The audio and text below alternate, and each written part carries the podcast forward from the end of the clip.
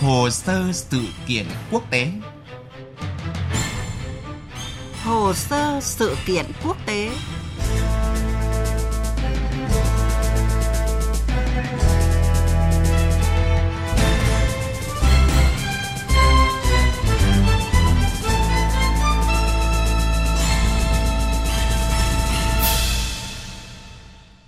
Kính chào quý vị và các bạn đang theo dõi chương trình Hồ sơ sự kiện quốc tế trên kênh Thời sự VV1. Thưa quý vị và các bạn, châu Âu vẫn chưa hết rúng động sau bê bối tham nhũng liên quan đến một số nhân vật tại Nghị viện châu Âu. Trong khi đó, quốc gia bị tình nghi liên quan đến việc chạy chính sách là Qatar liên tục lên tiếng bác bỏ mọi cáo buộc. Giới phân tích cho rằng dù sẽ mất thời gian để câu chuyện được làm sáng tỏ hoàn toàn, song trước mắt quan hệ giữa Liên minh châu Âu và Qatar sẽ chịu ảnh hưởng tiêu cực, nhất là trong bối cảnh Qatar được xem là nguồn bổ sung khí đốt quan trọng cho châu Âu sau khi quan hệ với Nga đổ vỡ. Trong khi các cơ quan tư pháp Bỉ đang tiến hành cuộc điều tra vụ bê bối tham nhũng, Qatar liên tục lên tiếng phủ nhận mọi cáo buộc liên quan đến vụ việc, phủ nhận nước chủ nhà World Cup 2022 đã chi tiền mặt và quà tặng cho các nhân vật bị bắt giữ để gây ảnh hưởng đến quá trình ra quyết định của Nghị viện châu Âu. Các nhà ngoại giao thuộc phái bộ Qatar tại Liên minh châu Âu cuối tuần qua cho biết châu Âu đang có định kiến với Qatar trong vụ việc này, nhất là khi Nghị viện châu Âu hoãn kế hoạch bỏ phiếu đối với đề xuất mở rộng quy chế miễn thị thực đến Liên minh châu Âu cho các quốc gia như Coes, Qatar, Oman và Ecuador. Qatar cho rằng quyết định của Liên minh châu Âu không chỉ ảnh hưởng đến tự do hóa thị thực, thỏa thuận hàng không giữa Liên minh châu Âu và Qatar mà còn ảnh hưởng đến các chuyến thăm cấp cao đã được lên kế hoạch giữa hai bên. Không những vậy, quyết định mà Qatar cho là định kiến và phân biệt đối xử như vậy còn ảnh hưởng tiêu cực đến hợp tác an ninh khu vực và toàn cầu, cũng như những thảo luận đang tiến hành giữa hai bên về tình trạng đói nghèo và an ninh năng lượng toàn cầu. Qatar cũng than phiền về việc quốc gia này đang bị chỉ trích và tấn công theo một chiều bởi các cơ quan điều tra của Bỉ chưa có bất kỳ động thái nào trong việc phối hợp với chính phủ Qatar để xác minh sự thật. Cần phải khẳng định rằng cho đến thời điểm này, Viện Kiểm soát Bỉ mới chỉ chính thức thông báo bắt giữ bà Eva Kali và ba nhân vật khác, bao gồm ông Pier Antonio Parezi, quốc tịch Italia, cựu nghị sĩ châu Âu nhiệm kỳ 2014-2019 và hiện là chủ tịch của tổ chức phi chính phủ Fight Impunity, vốn hoạt động trong lĩnh vực đấu tranh chống lại việc không bị trừng phạt với các tội danh nghiêm trọng về nhân quyền. Người thứ ba bị bắt giữ là ông Francesco Giorgi, trợ lý nghị sĩ châu Âu và là bạn trai của bà Eva Kali, phó chủ tịch Nghị viện châu Âu. Người thứ tư bị bắt giữ là ông Nicolo Fisar Talamanca, là tổng thư ký của một tổ chức phi chính phủ khác mang tên Không có hòa bình nếu không có công lý, hoạt động trong lĩnh vực đấu tranh bảo vệ và thúc đẩy nhân quyền, dân chủ, nhà nước pháp quyền. Ngoài 4 người bị bắt giữ, còn có một nhân vật bị điều tra nhưng được trả tự do có điều kiện. Về bên đưa hối lộ, những thông tin vẫn chỉ nhắc tới Qatar như một bên bị tình nghi, sau này có thêm Maroc. Vì vậy, Qatar có lý do cho rằng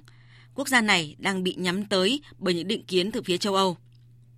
Thực tế trong thời gian gần đây, đặc biệt là vài tháng gần đây khi giải vô địch bóng đá thế giới World Cup 2022 được tổ chức tại Qatar, tại các nước phương Tây xuất hiện một phong trào bài Qatar rất mạnh. Truyền thông phương Tây tấn công Qatar một cách ồ ạt về nhiều chủ đề, từ các cáo buộc Qatar đối xử tệ với công nhân xây dựng các sân vận động tại World Cup cho tới việc Qatar không công nhận các quyền của cộng đồng người đồng tính. Bởi thế, bên cạnh những chỉ trích nhằm vào Qatar, vẫn có những quan điểm thận trọng cho rằng cần phải chờ đợi kết luận chính thức của cơ quan điều tra để tránh làm ảnh hưởng đến uy tín và hình ảnh của quốc gia này.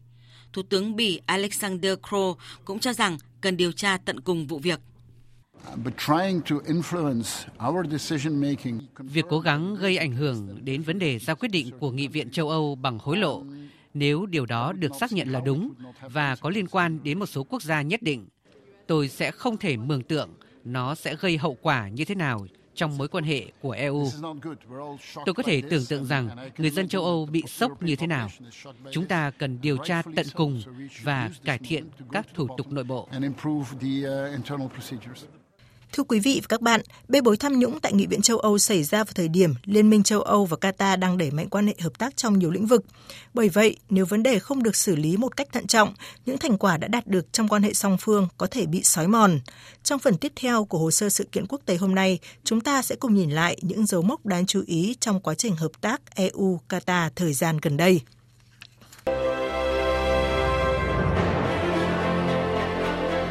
Năm 1988, Liên minh châu Âu EU và Hội đồng Hợp tác Vùng Vịnh ký kết thỏa thuận nhằm tăng cường hợp tác giữa hai tổ chức. Là một thành viên của Hội đồng Hợp tác Vùng Vịnh GCC, đây cũng là nền tảng để Qatar thúc đẩy hợp tác với EU trên nhiều lĩnh vực. Qatar và EU khẳng định cùng chia sẻ mục tiêu hòa bình và phát triển bền vững ở khu vực và trên thế giới. Đại sứ EU tại Qatar, ông Christian Tudor đánh giá cao vai trò và những nỗ lực của Qatar đối với an ninh, ổn định và hòa bình trong khu vực và trên thế giới. Ông cho biết động lực của mối quan hệ Qatar-EU chính là ý chí chính trị, mong muốn vững chắc của cả hai bên nhằm tăng cường quan hệ đối tác. Các lĩnh vực hợp tác chính bao gồm an ninh, năng lượng, chuyển đổi xanh và số hóa cùng các lĩnh vực khác. Hiện EU là nhà xuất khẩu lớn nhất của Qatar. Trong khi đó, Hội đồng Hợp tác Vùng Vịnh là thị trường xuất khẩu lớn thứ 5 của EU và EU là đối tác thương mại lớn nhất của tổ chức này. Thời gian gần đây, khi châu Âu phải đối mặt với một cuộc khủng hoảng năng lượng do xung đột Nga-Ukraine, Chủ tịch Hội đồng châu Âu cho rằng hợp tác với Qatar là phương thức quan trọng để cùng nhau vượt qua những thách thức khó khăn này. Để tạo điều kiện cho các hoạt động hợp tác, vào tháng 2 năm nay, Doha và Bruxelles đã thống nhất về việc mở văn phòng phái đoàn EU tại Qatar. Qatar cũng đã hợp tác với một số quốc gia thành viên EU trong công tác chuẩn bị cho World Cup 2022. Đến tháng 6 năm 2012, Hội đồng châu Âu đã khởi động quy trình cung cấp dịch vụ du lịch miễn thị thực cho công dân Qatar và Kuwait khi đến EU trong thời gian tối đa là 90 ngày. Bước đi này nhằm tăng cường giao lưu nhân dân và thuận lợi hóa cho việc đi lại giữa EU và các nước GCC. Hai bên cũng đã tổ chức các cuộc tham vấn chính trị và đang thực hiện một số biện pháp, trong đó có miễn thị thực cho công dân Qatar khi đến sinh sống và làm việc tại quốc gia thuộc EU.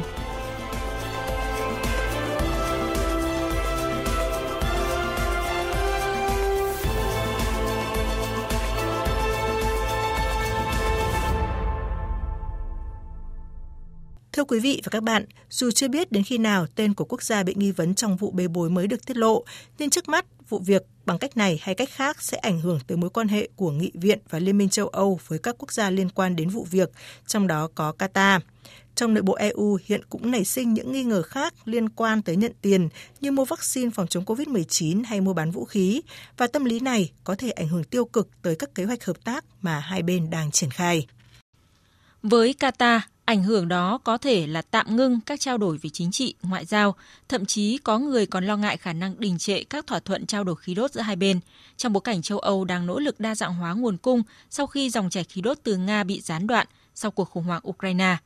Một số phương tiện truyền thông khu vực hiện đã đăng tải thông tin các quan chức Qatar đang chuẩn bị xem xét lại các mối quan hệ với nước ngoài sau hàng loạt thông tin tiêu cực nhắm vào quốc gia này liên quan đến bê bối tham nhũng tại Nghị viện châu Âu. Tuy nhiên, thỏa thuận khí đốt là vấn đề lớn mà Qatar cần xem xét trong quan hệ với châu Âu. Về phía Qatar, quốc gia này là nhà xuất khẩu khí tự nhiên hóa lỏng lớn nhất thế giới và đang tìm cách xây dựng danh tiếng là nhà cung cấp ổn định và đáng tin cậy trên thị trường khí đốt toàn cầu. Trong khi đó, nhu cầu khí đốt của EU là rất lớn, nhất là trong mùa đông này, và đang bị tác động mạnh mẽ về nguồn cung và giá do cuộc khủng hoảng năng lượng toàn cầu. Ngay trong nội bộ EU cũng khó tìm được đồng thuận liên quan tới thỏa thuận khí đốt với Qatar sau vụ bê bối vừa qua. Trong bối cảnh có ít nhà cung cấp khí đốt, trong khi nhu cầu về nguồn cung khí đốt là cấp thiết, EU sẽ buộc phải ưu tiên cho thỏa thuận cung ứng khí đốt với Qatar. Tất nhiên, để tránh điều tiếng, tránh nguy cơ vận động chính sách như Qatar đang bị tình nghi, châu Âu sẽ xem xét kỹ hơn các điều khoản hợp đồng, đưa ra cơ chế giám sát chặt chẽ các cuộc đàm phán. Ví dụ, Đức vừa mới ký thỏa thuận khí đốt với Qatar, nhưng Đức để các công ty tập đoàn ký kết chứ không phải chính phủ đứng ra. Trong diễn biến mới nhất, các nhà ngoại giao thuộc phái bộ Qatar tại Liên minh châu Âu cũng cho biết Qatar không đe dọa cắt nguồn cung cấp khí tự nhiên hóa lỏng cho châu Âu hoặc chính trị hóa hoạt động xuất khẩu khí đốt, đồng thời khẳng định quốc gia này chưa bao giờ lạm dụng vị trí của mình trên thị trường khí đốt để đạt được các lợi ích ngoại giao. Nhưng cần thừa nhận rằng triển vọng hợp tác khí đốt giữa EU và Qatar vẫn còn khá bấp bênh và châu Âu luôn cần dự phòng kịch bản xấu trong trường hợp kết luận điều tra không có lợi cho Qatar. Cho dù việc cắt đứt quan hệ năng lượng với Qatar có thể gây thiệt hại lớn cho chính EU như câu chuyện cắt đứt quan hệ với Nga. Những phân tích về hệ lụy về mối quan hệ EU và Qatar sau vụ bê bối tham nhũng tại Nghị viện châu Âu đã kết thúc chương trình Hồ sơ sự kiện quốc tế hôm nay. Cảm ơn quý vị và các bạn đã quan tâm theo dõi và hẹn gặp lại trong chương trình tuần sau.